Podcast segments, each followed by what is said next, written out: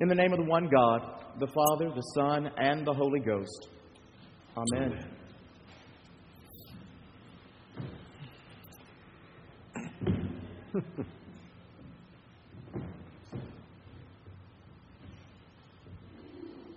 there we go.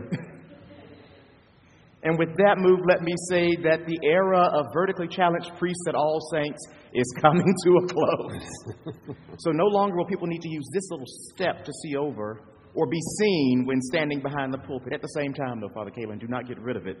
You never know what might happen or who might need it in the future.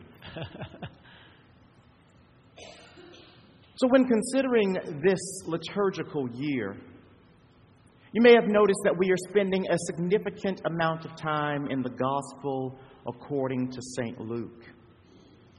You see, Luke challenges us in ways that we may not like. He challenges us with practical applications of the gospel to our lives. See, when asking people to explain the gospel, I often hear people talk about the story of salvation, which I've noted in the past is part of the gospel. At the same time, if any gospel writer places the gospel's implications in the reader's face, mm. it is St. Luke. He challenges what many people attempt to do today this thing that I like to call the spiritualization, the spiritualization of the gospel. Luke presents an embodied gospel that demands of his readers and hearers something much greater than mental assent or confessional belief. He does this concerning the marginalized of society, especially the poor. You see, in the Sermon on the Plain, no, he's not on the mountain in Luke's gospel. Jesus says, Blessed are you who are poor. He does not say, poor in spirit. But people often impose Matthew's presentation on Luke as it spiritualizes the concept and relieves believers of their personal responsibilities regarding the poor.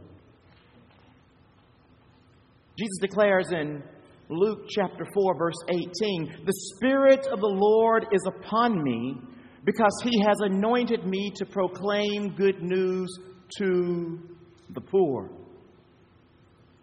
And I can't tell you how many times I have seen this passage and the verses that follow spiritualized to talk about the spiritually poor, the spiritually captive, the spiritually blind, and the spiritually oppressed.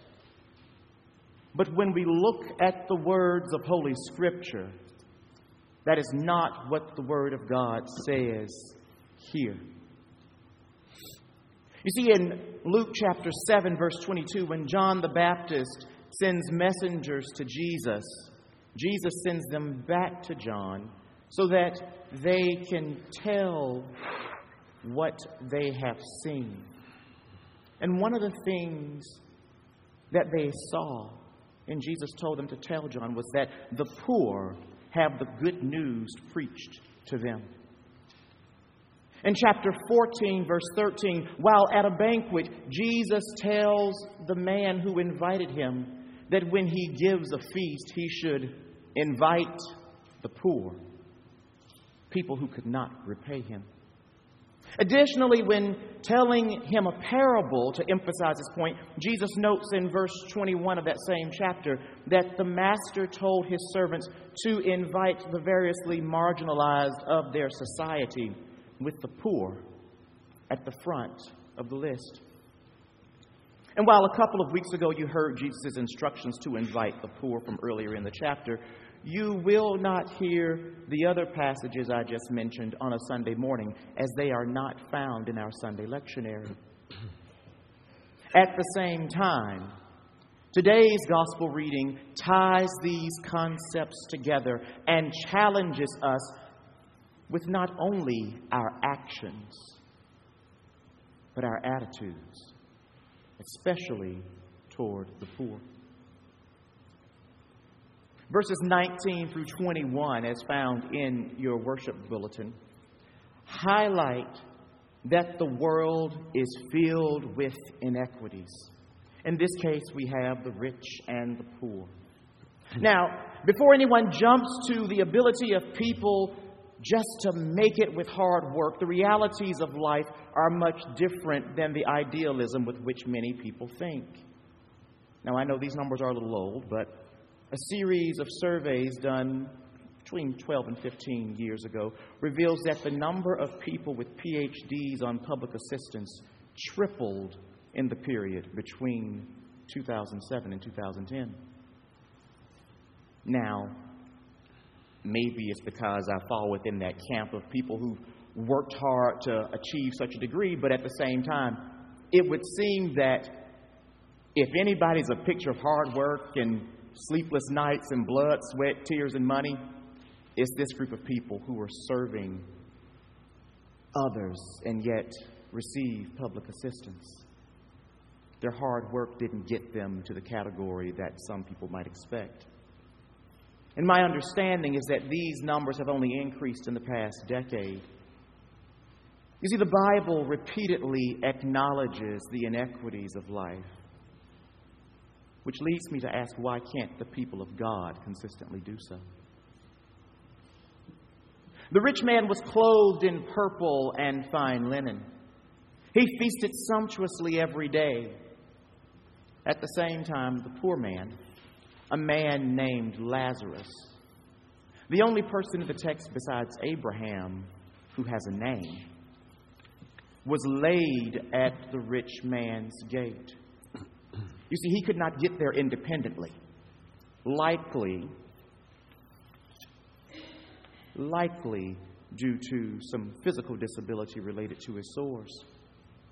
Other people placed him there. And while he desired to be fed with what fell from the rich man's table, the dogs had more compassion than the rich man. They licked Lazarus' sores, which would potentially help bring him some healing and relief. people of God, never let it be said that an animal had more compassion on someone bearing the image of God hmm. Than you. Despite the inequities that exist in this life, everybody dies. Lazarus died and was carried away by the angels to Abraham's bosom. The man who could not do anything for himself who could not function in his own power is again cared for by others, this time angelic beings. On the other hand, the rich man died and was buried. The contrast is stark. You see, Lazarus is at Abraham's side while the rich man is in Hades. He is in torment. And it is from there that he lifts up his eyes and sees Abraham and Lazarus with him. And sadly, Luke's gospel reveals that attitude is everything, even in death. You see, the people of God need what I like to call a sanctified mind, one that has been transformed by the power of the Holy Spirit as we are conformed to the image of Christ. And the rich man obviously did not have one. He saw Lazarus, a fellow image bearer, as less than. He saw him as a servant. He saw Lazarus as nothing more than a person to be used for his benefit and pleasure. How do you see the poor among us? When seeing Lazarus with Abraham, the rich man cries to Abraham that he would send Lazarus to dip the end of his finger in water and cool his tongue. Seriously? I am in anguish in this flame. Send him to bring me relief. Think about this for just a moment. The rich man recognizes Lazarus but does not speak to him. He probably had a lot of experience doing that in his earthly life, actually. That leads me to ask how much experience do you have in engaging in similar types of behavior?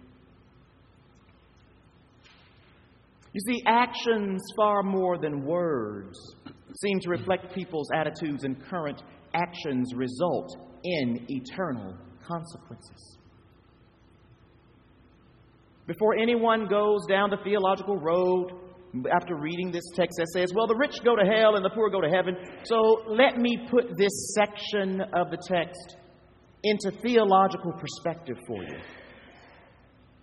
In response to the rich man's request, Abraham says, Child, remember that you in your lifetime received your good things, and Lazarus in like manner bad things.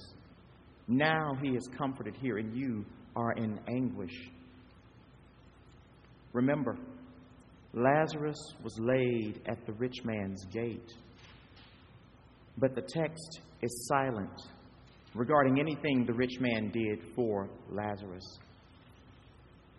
Jesus portrays him as doing nothing for Lazarus. And this should serve as a warning to those in the church, particularly those attempting to abandon practical responsibilities associated with their faith.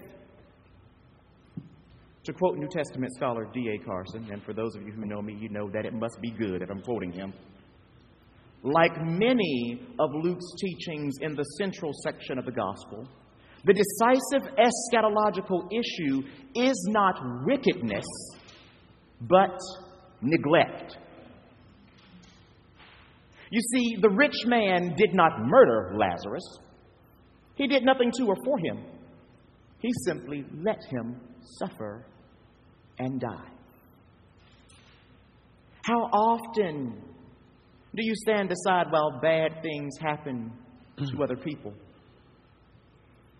Do you not want to interfere? Do you not want to rock the boat? Do you not want to get involved because it might cost you something? You see, in our prayer book, there is a section of prayers that I fear are rarely prayed by many people. And one says, Deliver us from poverty prejudice, and oppression, that peace may prevail with righteousness and justice with mercy.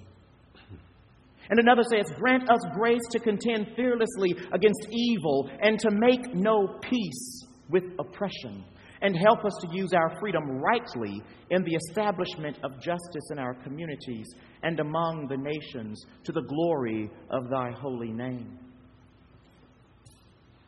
Brothers and sisters in Christ, as you pray, you have a responsibility not only to say the words, but to do those words. Like using your freedom rightly in the establishment of justice. But sadly, I fear that far too often people in the church make peace with oppression as long as that oppression does not negatively impact them. Do not be like the rich man. Do not neglect or ignore those suffering around you. And finally, the text reveals that the Word of God is sufficient for knowing how to live. Sadly, we see the perpetual nature of the rich man's attitude. Even though Lazarus is not coming to bring him water, the rich man is now asking Abraham to send Lazarus, the man whom he still will not speak to, back from the dead to the horrible existence he had in this life to now satisfy his humanistic desire that his family not suffer the same fate as he. in response to the rich man's send Lazarus back as a miracle to do my folks some good so that they might believe request. Abraham notes that they have Moses and the prophets. In other words, these two major sections of Scripture for the Hebrew people served as a foundation for belief. Principally, This means that for us, the Word of God that we have in the canon of Holy Scripture is sufficient for you today. The 39 Articles of Religion of the Anglican Church beautifully and authoritatively declare Holy Scripture containeth all things necessary to salvation. As a result, we should understand that all we need to know with regard to caring for others can be drawn from the principles of Holy Scripture and should never stand in contradiction to them. Many times people say, Well, what do we do? Open up the Bible and read what it says. And then go do it. You see, the text here reveals that you cannot serve God and money.